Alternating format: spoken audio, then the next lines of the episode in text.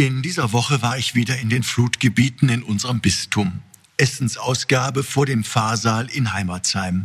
Ein Ort der Gemeinschaft. Jeder konnte erzählen, wie es ihm ergangen ist und jetzt geht. Und warmes Essen. Für die Betroffenen, für die, die immer noch im Hotel wohnen müssen und nicht zuletzt auch für die Helfer. Das zeigt, noch lange Zeit wird hier nichts normal sein. Am letzten Wochenende saß ich beim Gedenkgottesdienst für die Flutopfer. Der Aachener Dom war voll. Die Stimmung, ich weiß gar nicht, was ich sagen soll. Die Berichte von den Überlebenden, mich macht das immer wieder fassungslos. Die Naturgewalt und Not, von der die erzählen, was das mit dem Leben der Menschen gemacht hat und immer noch macht.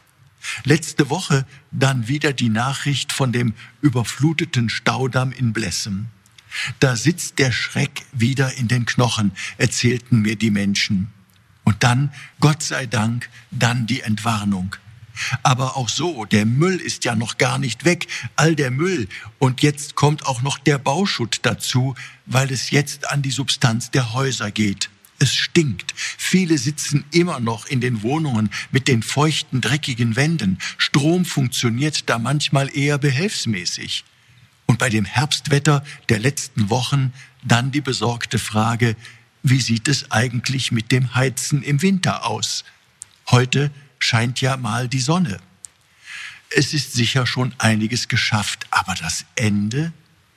Ich bin froh, dass es immer noch helfende Hände gibt. Solidarität. Hier in Köln und im Rest Deutschlands ist das Leben ja in aller Normalität weitergegangen. Für manche ist das schon wieder weit weg.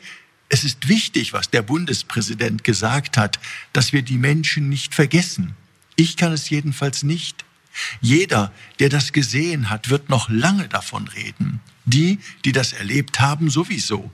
Und solange das nicht wieder gut ist, wenn es überhaupt jemals wieder gut, richtig gut wird, will ich davon reden, dass die Menschen unsere Solidarität und Hilfe brauchen. Ja, auch jetzt noch, vielleicht jetzt noch viel mehr, wo diese riesige Belastung andauert und dadurch immer größer wird und der Geduldsfaden immer kürzer. Vergessen wir diese Not nicht mitten in Deutschland. Lassen Sie uns weiter Zeichen der liebenden Sorge Gottes sein, gerade jetzt, wo es für die Betroffenen anstrengend wird, durchzuhalten. Ihr Rainer Wölki, Erzbischof von Köln.